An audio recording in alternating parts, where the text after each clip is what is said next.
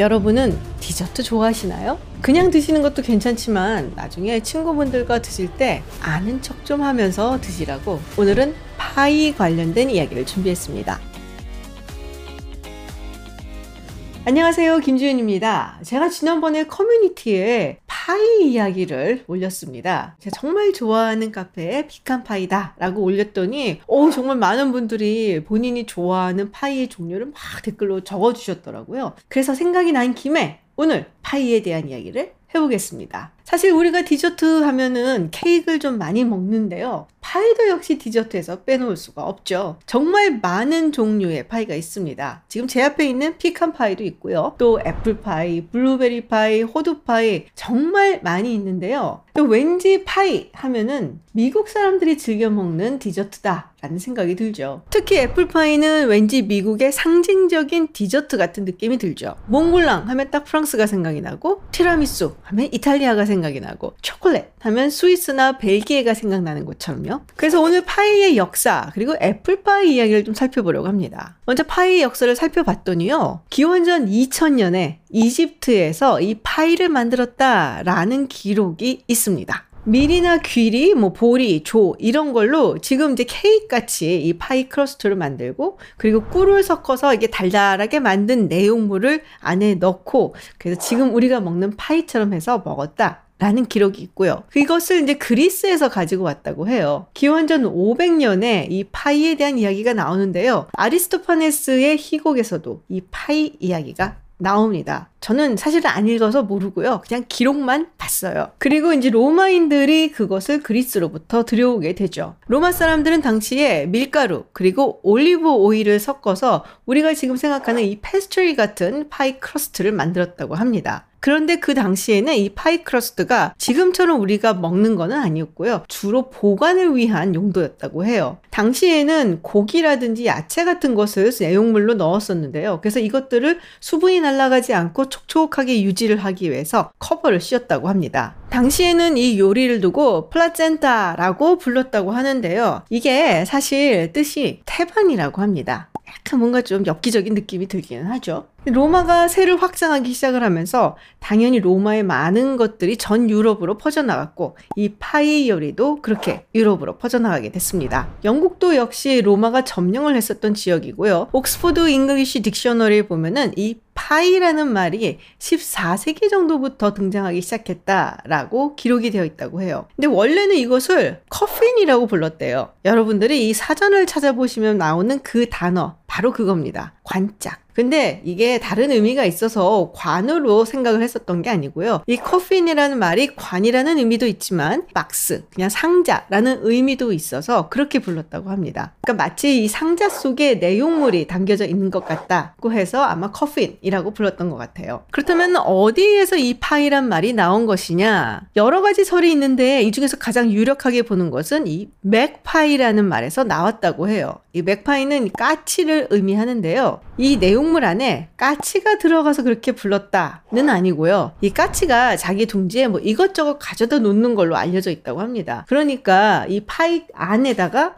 자신의 신분에 따라 혹은 취향에 따라 여러 가지를 넣을 수 있다라고 해서 이 맥파이에서 파이로 나온 것이 아니냐라고 지금 추측들을 하고 있어요. 근데 사실 영국에서의 파이는 이렇게 피칸이라든지 애플파이라기보다는 고기라든지 생선이 들어간 이른바 미트파이 이런 게 더 많이 생각이 나죠. 그 당시에 커뮤니티 댓글에서도 보니까 미트파이를 적어 놓으신 분들이 꽤 많았어요. 그리고 로마에서 그랬던 것처럼 영국에서도 처음에는 이 패스트리를 먹으려고 파이를 만들었다기보다는 사실은 보관을 하려고 만들었다라고 보는 것이 더 맞습니다. 그리고 배를 타고 항해를 하는 선원들처럼 멀리 여정을 떠나는 사람들이 이 파이를 켜켜이 쌓아 놓으면은 보관하기도 편하고 또 공간도 줄어들기 때문에 애용했다라고 하죠. 그런데 이 파이가 꽤 인기가 많았나 봅니다. 중세 유럽에서는 만찬이나 연회에서 딱 중간에 놓이는 그야말로 센터피스였다라는 이야기가 있습니다. 궁중의 요리사들은 자신들의 군주라든지 왕 그리고 귀족들을 즐겁게 해주기 위해서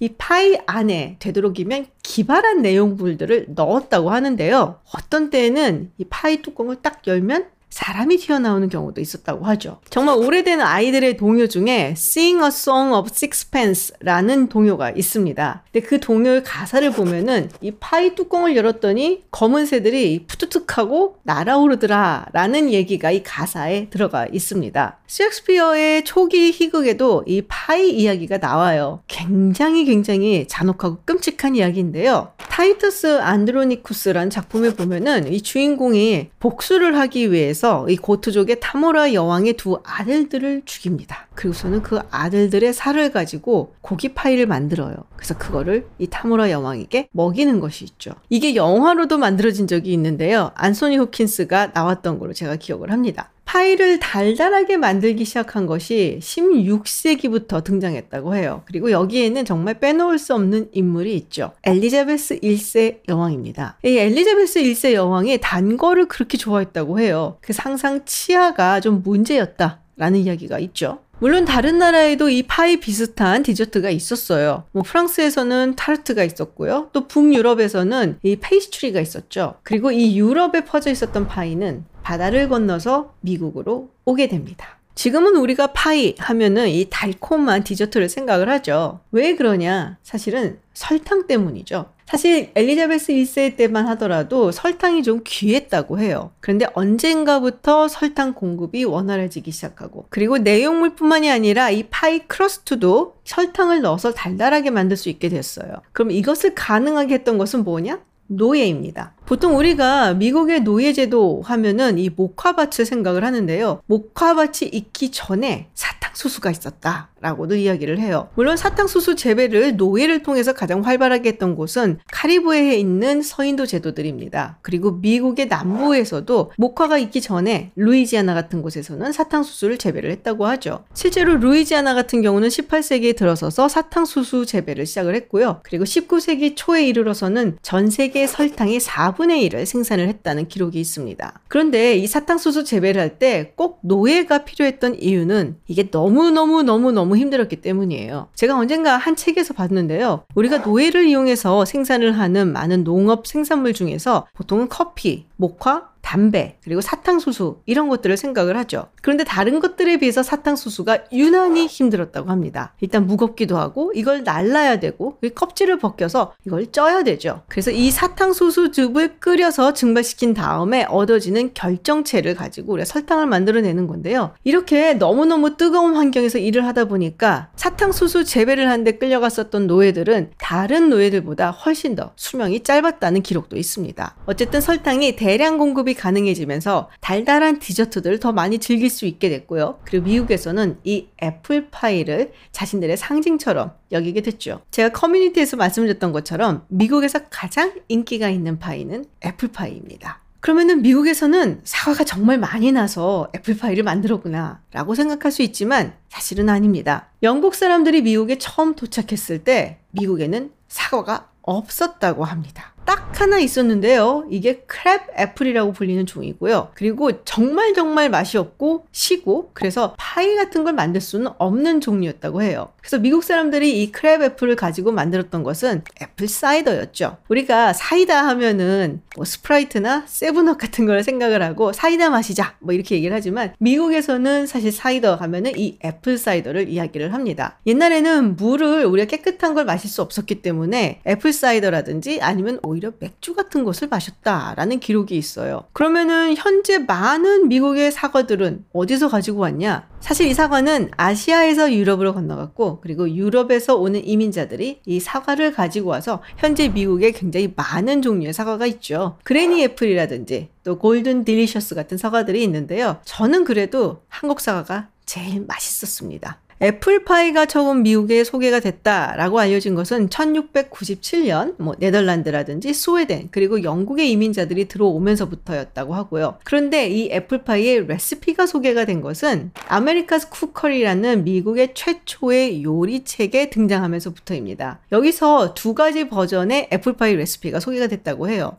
그러니까 정말 오래된 거라고 볼 수 있죠. 그 이후 미국에서는 이 애플파이가 정말 특별한 위치를 가지게 됩니다. 1902년 한 영국의 작가가 뭐 애플파이 같은 거는 일주일에 2번이나 끽해야 먹는 것이지 라고 이야기를 했어요. 그랬더니 당시 뉴욕타임즈 편집장이 강하게 반박하면서 이렇게 이야기를 합니다. 미국의 국력과 산업패권은 파이로부터 나오는 것이다. 그러니까 일주일에 2번만 먹어선 절대로 안 된다. 파이는 미국에게 있어서 번영과 동의어이고 파이 안에 다양한 내용물은 계절을 알리는 달력과 같은 것이다. 파이는 영웅들의 음식이다. 파이를 먹는 사람은 결코 패배하지 않는다.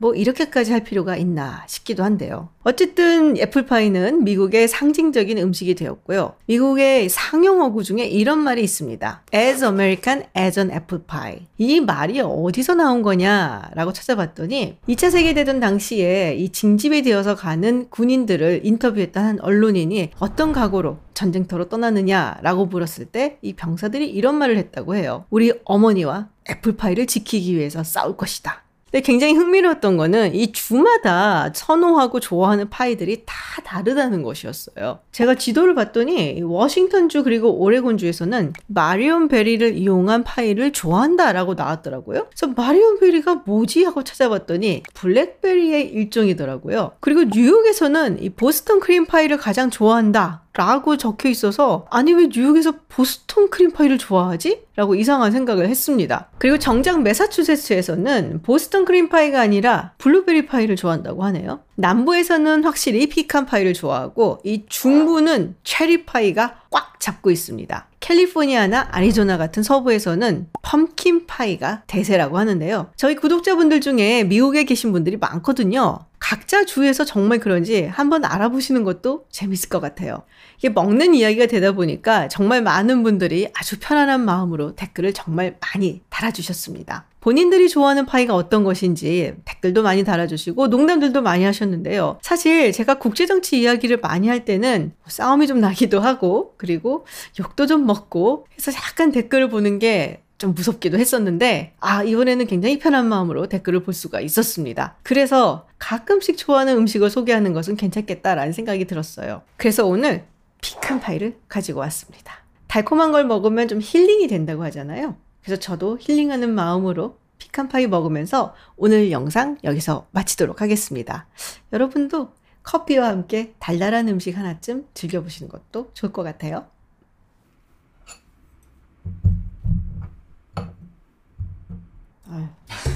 이렇게 먹는 게 힘드냐.